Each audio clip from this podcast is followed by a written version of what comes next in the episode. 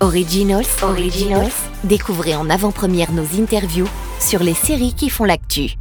Beta Série, partenaire média du Festival de la fiction de La Rochelle 2022.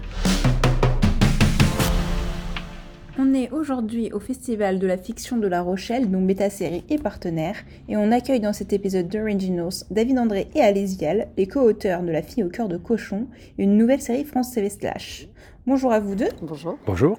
Commençons par une question assez classique. Comment vous nous pitcheriez La fille au cœur de cochon? J'y vais À vous l'honneur. À moi l'honneur. Euh, la fille au cœur de cochon, c'est un road movie euh, autour du thème de la relation avec l'animal, et l'animal industriel, en l'occurrence un cochon. L'histoire de deux ados qui prennent la route euh, comme des fugitifs en embarquant un cochon d'élevage qu'ils veulent sauver de la mort. Alors la première euh, xénogreffe de cœur de cochon a eu lieu cette année en janvier en fait, et puis il y a eu des conséquences, euh, des échecs aussi, mais l'usage des cochons pour de la greffe de peau date depuis longtemps que ça. Alors comment est né ce projet, euh, comment et pourquoi? Euh, alors je reprends, puis après, tu, tu tu- je après je te lance une balle. Oui, parce que peut-être précisons du coup, maintenant qu'on a pitché la série, que euh, l'héroïne découvre qu'elle a, euh, elle est cardiaque et qu'elle porte une valve porcine. Enfin, voilà, pour faire le lien entre les, les deux questions. Exactement. La question des xénogreffes, c'est-à-dire se greffer un organe animal sur un corps humain, euh, dès le départ, ça nous est apparu comme une idée prometteuse en termes de fiction. Et effectivement, la jeune fille, l'héroïne, porte une valve porcine. Et, euh, et à partir de là, c'est ce qu'on a développé avec Alice, c'est tout ce qui lui permet de ressentir quelque part une connexion avec euh, le cochon industriel, ce qui lui apparaissait comme quelque chose de lointain, des tranches de jambon, devient quelque chose d'émotionnel pour elle. Et Alice et moi avons beaucoup travaillé sur cette question, n'est-ce pas, chère Alice? Absolument. Mais ce qui nous plaisait, enfin ce qui nous semblait intéressant, c'est aussi l'idée du sacrifice, qui là est total. C'est-à-dire qu'évidemment, les animaux se sacrifient, on les sacrifie pour se nourrir. Et là, carrément, cette jeune fille survit parce qu'on a sacrifié un cochon au profit de, de sa santé et de sa vie à elle. Donc évidemment, ça la met à un endroit d'ambivalence et de, de dette aussi envers l'animal euh, très forte. Voilà, on pense à Vendre ce sujet n'a pas dû être évident car euh, c'est un sujet très engagé déjà et euh, on ne le connaît pas très bien. Alors comment s'est déroulée la conversation avec Slash? Dès le début, euh, avec Alice, on a rencontré tout de suite un, un- accueil très favorable de France Télévisions sur l'idée du thème. C'est-à-dire que c'est quand même un thème qui n'a pas été encore abordé beaucoup en fiction, qui nous touche tous. On se pose quand même tous de plus en plus la question de qu'est-ce qu'on mange? Est-ce qu'on mange de la douleur? Quel genre de... Voilà, notre rapport, est-ce qu'on a envie de faire partie de ce monde? Et quelle est la juste place qu'on doit donner à l'animal, même si on continue à le consommer? Est-ce qu'on doit pour autant lui infliger euh, des, des souffrances qui sont inutiles? Et, euh, et c'est vrai qu'après, ça a été tout un jeu pour nous de créer une galerie de personnages qui ne soient pas dans la caricature. Il n'y a pas les bons et les méchants. Parce qu'on est tous ambivalents. Enfin, Ouais. on est- on est un- enfin, il y en a qui ont fait évidemment le choix d'arrêter de manger de la viande, et- mais on est tous un peu tiraillés. Enfin, moi, en tout cas, je, ressens. Donc, il, il fallait pas évidemment euh, être moralisateur et, et désigner les, les coupables et, les, et ceux Mm. qui font bien, quoi. Il y a des moments euh, forcément pédagogiques dans la série parce qu'on ne connaît pas euh, donc le sujet. Est-ce que vous vous sentiez obligé de devoir éduquer les gens vu la thématique qui est encore assez obscure? Euh, mon sentiment, c'est que il y a pas, pour moi, je vois pas vraiment de moment pédagogique dans la fiction, dans cette histoire-là. Maintenant, c'est vrai que les personnages, par, par ce qu'ils traversent, on découvre des choses. Par exemple, on a l'occasion de visiter des porcheries industrielles, ce qui est pas, ce qui nous arrive pas tous les matins. Euh, on découvre aussi euh, combien le cochon est un animal proche de l'homme, ce qui probablement euh, a, causé son malheur aussi. C'est Voilà. Et euh, c'est-à-dire les interdits alimentaires, etc.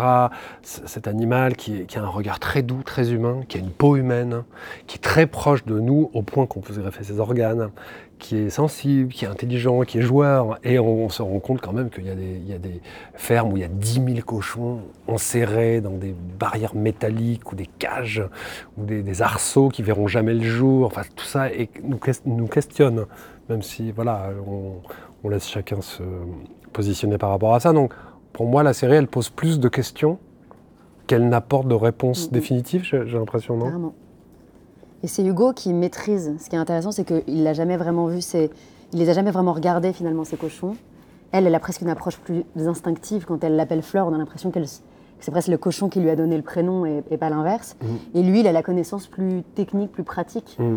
Euh, du coup, chacun, enfin, c'est ça qui est, c'est, c'est, c'est, on- c'est- voilà, c'est, c'est un peu Hugo qui, qui est notre entrée dans ce, Mm. dans ce monde-là euh, plus technique du, du, Mm. du cochon. Et... Je sais plus comment on a eu l'idée de, de vraiment lui donner, un, lui donner un nom. C'est-à-dire que le cochon, il passe d'un numéro à un nom. Et dès qu'on donne un nom Ah, On peut plus le manger là. Ah, c'est- C'est-à-dire qu'on individualise quelque chose qui est, oui. qui est, euh, qui est, euh, c'est ce qu'on évidemment qu'on s'empêche de faire quand on est dans- face, à, face à un rayon euh, de, de jambon. On ne dit pas tiens, je vais manger Marcel je vais manger Catherine après. On pourrait considérer la série comme un éco-thriller horreur, mais le fond reste bel et bien une histoire d'amour entre deux adolescents. Parce que vos héros sont des adolescents, est-ce que vous avez dû amener un prétexte à ce road trip? En gros, oui, pourquoi avez-vous choisi des adolescents? Euh, bah, au début, ce qui, est intéressant dans la série, c'est qu'il y a un clash générationnel quand même.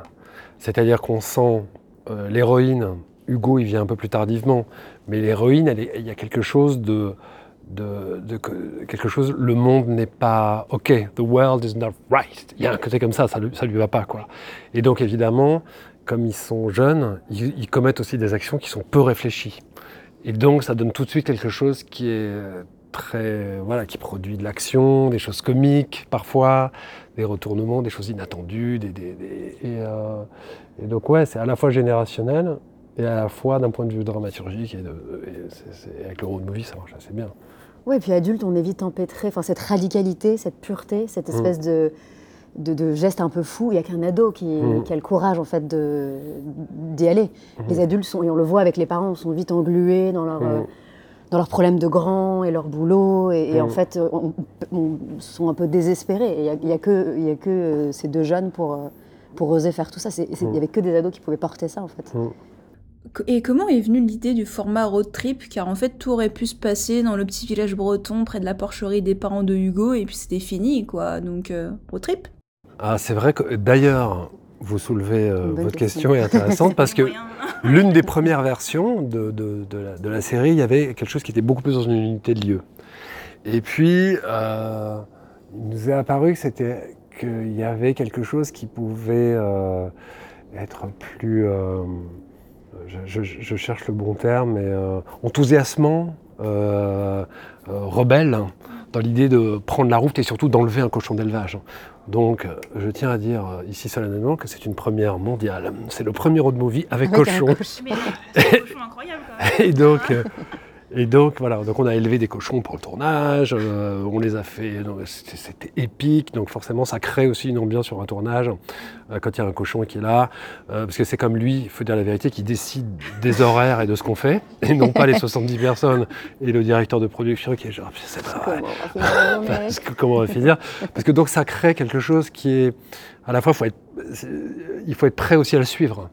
Faut être prêt à, faut être prêt à se mettre à son service. C'est-à-dire que ça crée aussi des choses qui sont, euh, qui sont euh, hyper drôles et quelque part qui lui redonnent sa juste place, vu que c'est le thème.